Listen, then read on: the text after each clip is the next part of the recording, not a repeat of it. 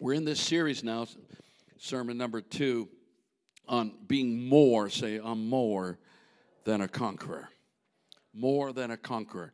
And nobody's given me a better illustration, so I'll, I'll give it to you again. Right? The prize fighter's in there. He wins the fight. He gets a check for millions of dollars. He hands the check to his wife who puts the money in the bank. She did not train for the fight. She did not do the fight. She's not sore the next day. She doesn't have a black eye. She's smiling because the money is hers. She is more than a conqueror. Wow. The word Jordan means to descend. And of course, that's what that's, that's where rivers are. They're in valleys. You have to descend to get to a river. But the Jordan is so famous, and we've been to the Jordan. Glory's been there twice. And you see the Jordan River, and I, I thought I really need to show you a picture of it because it's not always the way we imagine it. It's not, there are bigger rivers in Richland County. uh, the Mohican's bigger than the Jordan River. It's not that big of a river.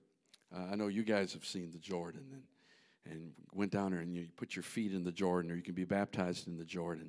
But it's an historic place, and we don't know exactly where all this stuff happens, but j- just about every reference to the Jordan is almost in the same place, about 20 miles from Jerusalem, and, and there is there there it is. Uh, but it is symbolic of crossing over, of, of going from not living the promise to living the promise. It's, it's symbolic of being sick and not sick, of being in bondage and not in bondage, of, of being in a place that you do not have anything to do with to cross the river into the promised land. And whatever we use, the, sometimes we don't relate to land, so it's just we all have a promise. Come on now, church. We all have promises. God has spoken to us about things, but many times we have to cross Jordan. I, I, I, li- I like what Sammy Rodriguez said. He said, he said, God conquers. We possess. I think they have this so you can get it and write it down. God conquers. We possess. Our children inherit. That's the process. God conquers. We have to possess it. But then our children have an inheritance.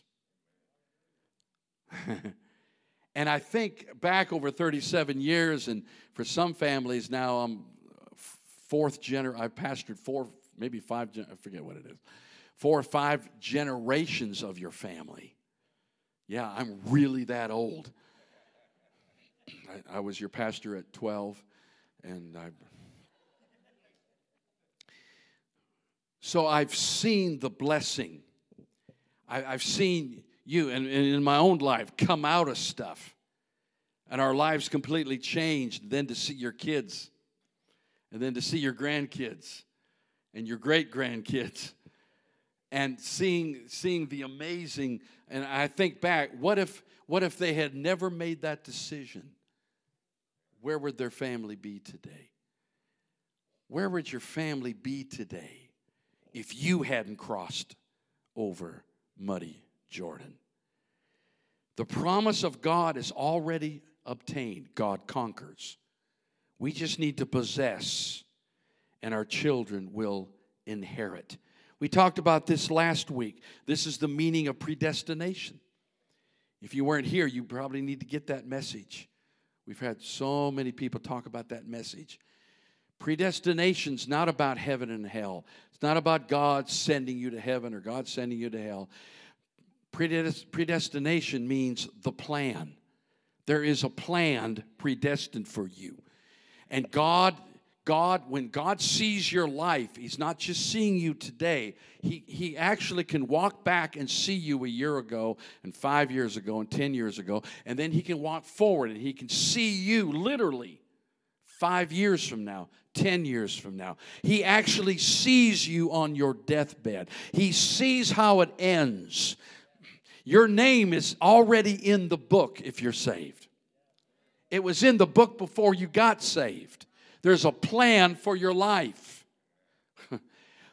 But that's not even the good news. The good news is God works behind the scenes to make the plan happen. He cheats. Well, he, ha- he has to work behind the scenes. Listen, the devil is not God's enemy, the devil is your enemy. It's not like God's up there duking it out and we wonder who's going to win that big prize fight. And no, no, the devil's already defeated. He's already conquered him in Jesus' name. The devil is not equal with God. The devil does not fight God. And God doesn't fight the devil. He's underfoot in Jesus' name. But we're stuck here on earth, and, it, and the Bible says, Your adversary, the devil. Now, I've got a question for you. Who, uh, who among us could fight and win against a supernatural being? We are outnumbered, we are outmaneuvered, we're outthunk, we're out. Uh, we're, there's no way any of us could really defeat a supernatural being. But God's got his God got his foot on the neck of the enemy so that we can be more than a conqueror through Christ Jesus the Lord. More than a conqueror. Why? Because we don't even have to fight. Amen. He's already defeated in Jesus' name. Future messages are going to talk about the courts of heaven. And really, this is a legal problem. And if we understand our legal authority and begin to take authority over the devil, no weapon formed against you can prosper in Jesus' name. So God sees us at the end and he works backward to make that ending possible. Oh, Jesus. Y'all aren't getting this. He works backwards. He begins to set up events. Amen. Now you got to walk through it. You have to possess it. Amen. It's not like it's not like do nothing, but but even the things we do are empowered by the Holy Spirit. What God does for us ticks the devil off. He cries and whines, oh, it's fair. And he's like, get out of here. You're a liar and the author of it from the beginning. Uh, I might preach two hours. Are you okay? I can't get out of my introduction. Your adversary is the devil, but you are already more than a conqueror. Not because of anything you've done, but because of what he's done. God conquers, we possess, our children inherit. Give God another praise for that. Amen. Oh my God. Something happened at Jordan. Many things happened at Jordan that changed everything. Just look at some of the things that happened at Jordan, real quick. How many remember Elijah and Elisha? Okay? Elijah and Elisha. So Elijah goes up into heaven. His mantle drops. And Elisha, every one of these is a sermon, so I got to be very disciplined right here. so he picks up the mantle, right? What does he do with the mantle? He strikes the Jordan, and Jordan crosses for Elisha to walk over. Now, how many believe that would impact your ministry. Nowadays, they'd buy a bus and they'd travel all over the country and talk about that. I'll tell you, I put my mantle down there. What an amazing miracle. What a confirmation that God's in charge. Elisha didn't part the water. God, God parted the, but he, he so, the, so the Jordan's about the passing of mantles. It's about generation to generation. It's about crossing over into something that's going to affect generations. We got to start thinking generationally and not just about ourselves. Come on now, come on now. Number two, the Jordan is a place of healing. Remember Naaman? Ooh, come on, sing that song. Naaman, Naaman. Old Naaman, you got it? All right. Naaman went down to the river, right? What river was that? Jordan River, muddy old Jordan. He says, you know, Syria has better rivers. They probably do. but he said, go dip seven times. Dip seven times, right? Goes down into the water seven times. How many is that? Careful. Y'all, y'all, y'all don't believe I could do seven, do you? Seven. The miracle's not getting down, the miracle's getting up.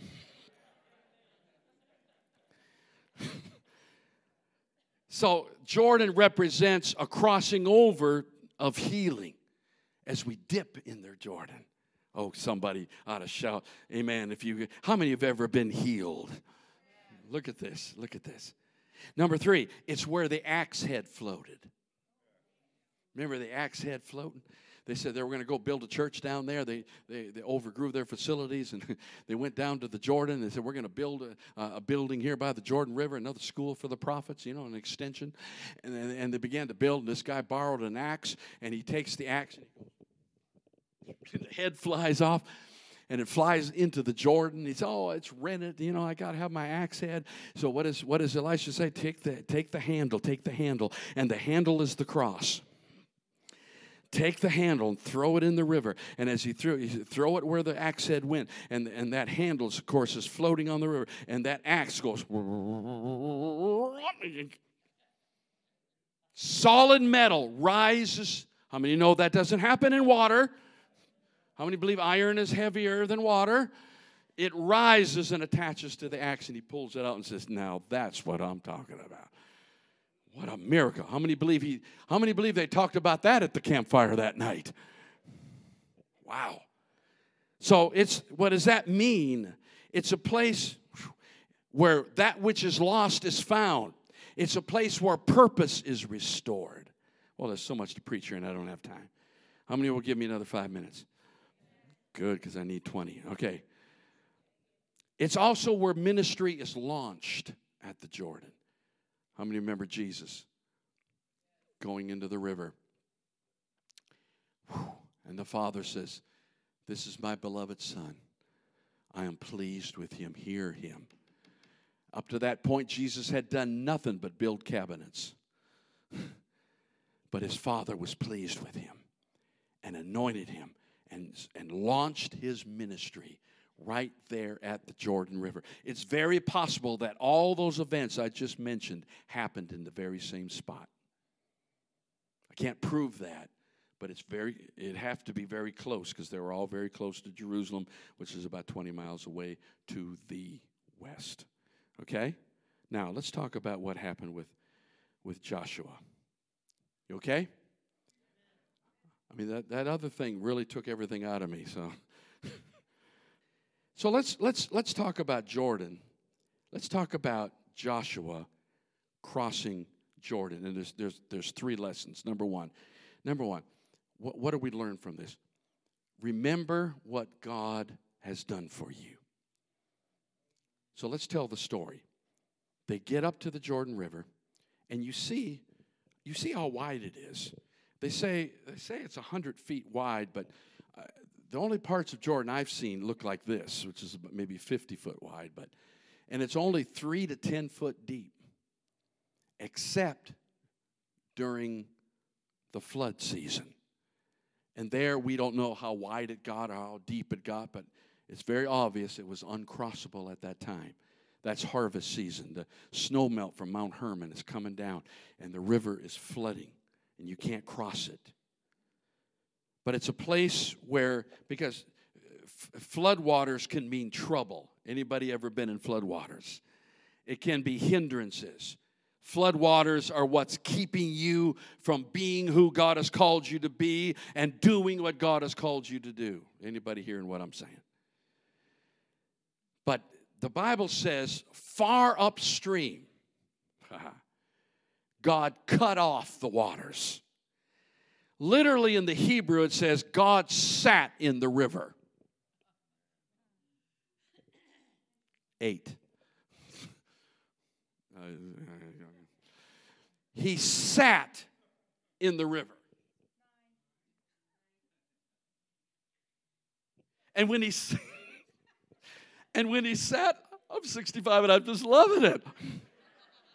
And he, so he he I'm sorry.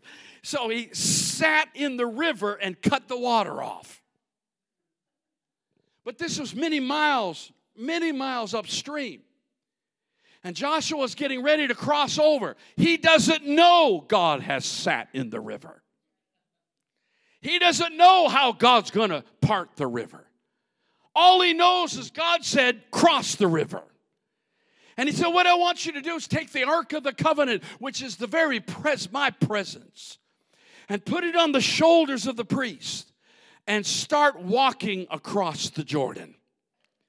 Now, let's I'd like to get into uh, into the story myself like I was one of the 12 priests. So you get in and you get your feet wet and, and you start and you keep going and and and I know cuz there's always one. So one of them that was bearing the ark said, Is Joshua, is Pastor, is Pastor right about this?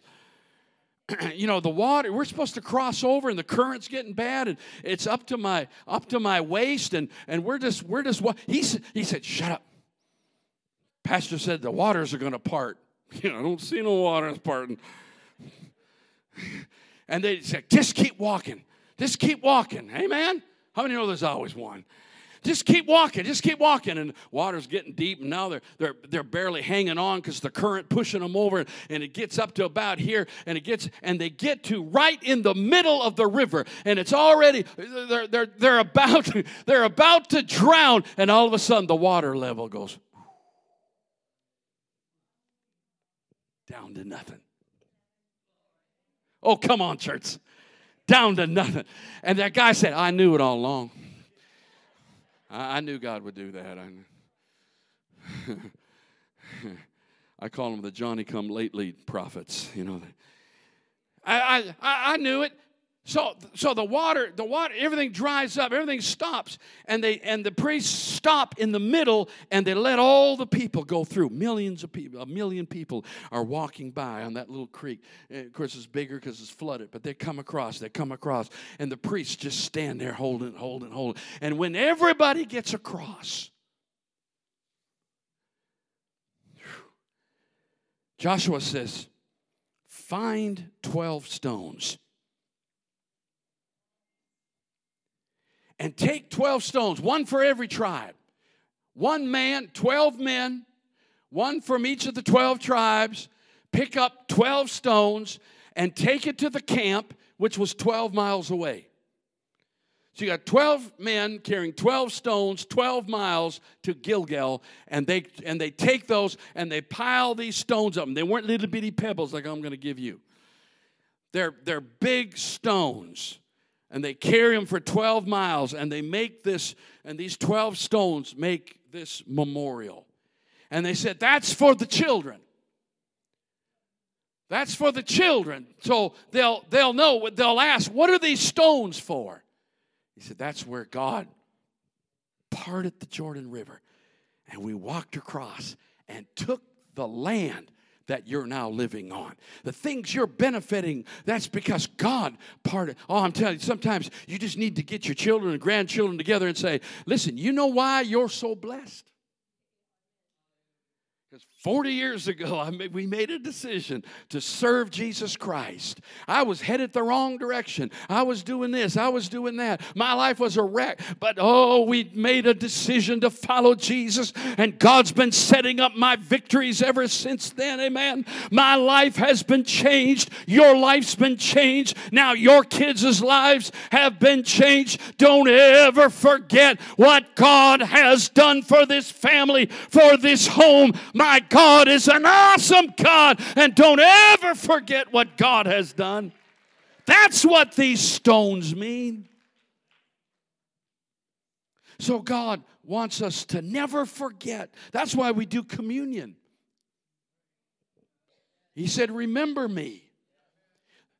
That's why he said, Remember to keep the Sabbath holy. It's the only one of the Ten Commandments where he says, Remember something. Why does he say it? Because we forget. it's the one commandment we just forget. We don't violate it, we just forget it. We just decide that other things are more important on Sunday. He said, Don't forget to keep one day holy to the Lord. Don't forget because that's the source of your rest and the source of your peace and the source of your blessing. So keep that day holy. But don't forget. Don't forget. Why? Because we're all multitaskers. Amen? That's the thing nowadays. You got to be a multitasker. We men, most of us are not multitaskers, and it gets on our wives' nerves. Because they, they could juggle and walk and chew gum, and they could do it all at the same time. And we're like, no, all I can do is chew gum. That's it. Don't ask me to walk. I, but, but, but business people value multitaskers. But the thing about multitasking is when you're doing everything, you're not doing anything well. And when you're doing everything, you're never really focused on the one you should be focused on. So we need to stop multitasking and start getting focused on the one. Come on now. That's why we come to church on Sunday. That's why we pray every day. That's why we read the scriptures. Because of all the things we got to do, the only thing that's really important is our time with Him. So it's not equal value. We don't multitask God. He's the one and only. He should be the focus of our lives. Boy, how many got that? How many got that? All right, go home. You're done. If I can get that done, we're done. I was kidding. 15 people got up. I no. Number two. Number two. Hurry up. Hurry. Y'all, y'all, y'all, how many are still here? Number two. Lesson number two. God is going to use what you've walked over to build you a future. The stones you walked over, he said, now go back and get them. Go back and get the stones that you walked over. Go back and stone. You know, I asked them to get three stones. They come in with these stones.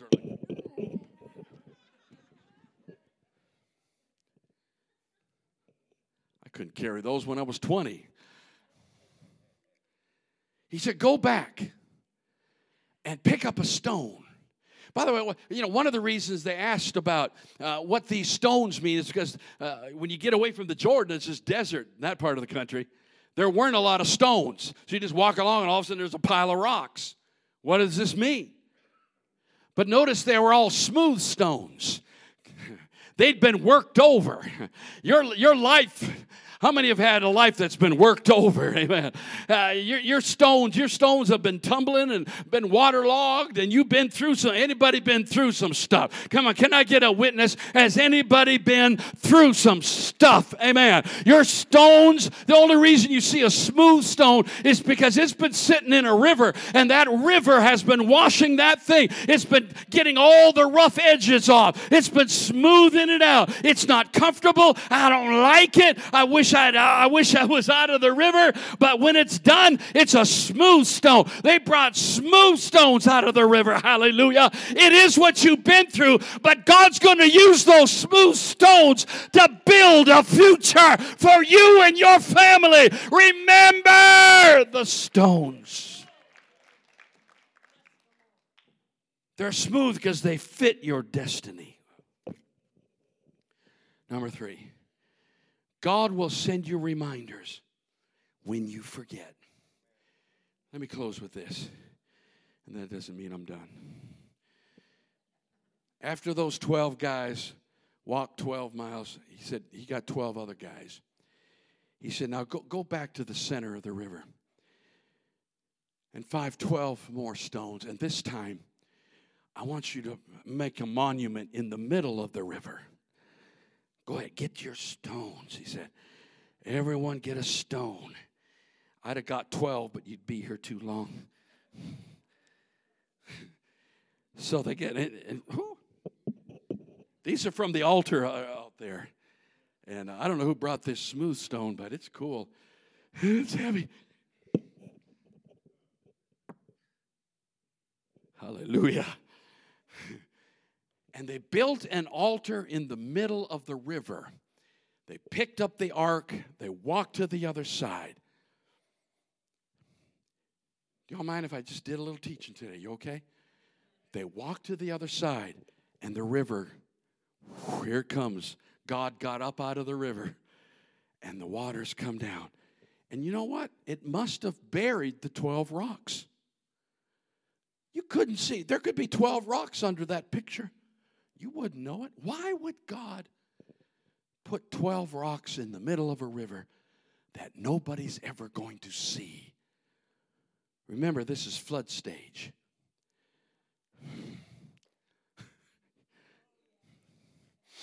Some of you are ahead of me. sooner or later, it's not floods. Sooner or later, they're in a desert. Sooner or later, those waters, those waters come down. And what, what you're seeing is those flood waters, and all of a sudden, one day, they see a rock whew, in the middle of the river. Someone said, Pastor dances. Didn't say I danced well. I guess that's your judgment the waters would go down and they'd see a rock and then they'd see the two rocks under it and then they would see the other. And pretty soon it would just be because the, in, in, places in the jordan it's only three feet high. But uh, but sooner or later the water level would go down and they would see a pile of rocks and then they would say hey oh what, what's out there in the middle? Other you see sometimes sometimes we forget god in the middle of prosperity and blessing when everything's going well and the water is flowing. Because water doesn't just represent trouble. Water can also also represent blessing. So here's the blessings of God. And we don't, we forget God. But God said, oh, there are times in our lives where the water level, the blessing level is getting low and it goes down. And you're wondering where God is. And all of a sudden, out of nowhere, there's a pile of rocks. Oh, yeah, God's not left me or forsook me. Amen. In the middle of nothing going on, in the middle of no blessing, there's a blessing. God said, I'll never leave you or forsake you. My my God is in the rocks and in the stones. Somebody praise him in this house. Give him a praise in this place. I said, give him a praise in the house. You know what I'm talking about.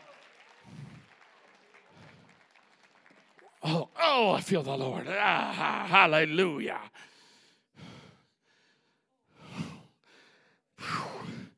When you feel like you've lost it all, when you feel like nothing's working out, when you feel like there are no blessings, and where is God, and, and why did He do that, and wh- why did this happen? All of a sudden, in the midst of that water going down, you see the hand of God. You may not feel me, but I'm here. You didn't see me yesterday because of the blessings, but I was there.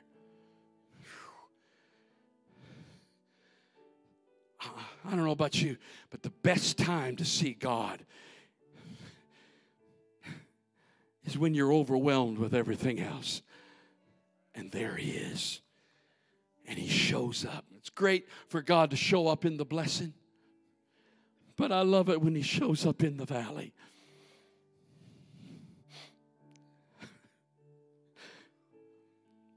Uh, maybe none of you been in the valley. How many feel like sometimes you're living in the valley? But in the valley, He restores my soul. When the waters dry up, the hand of God will sustain you. When nothing else is working, God will make it happen. Thank you for staying.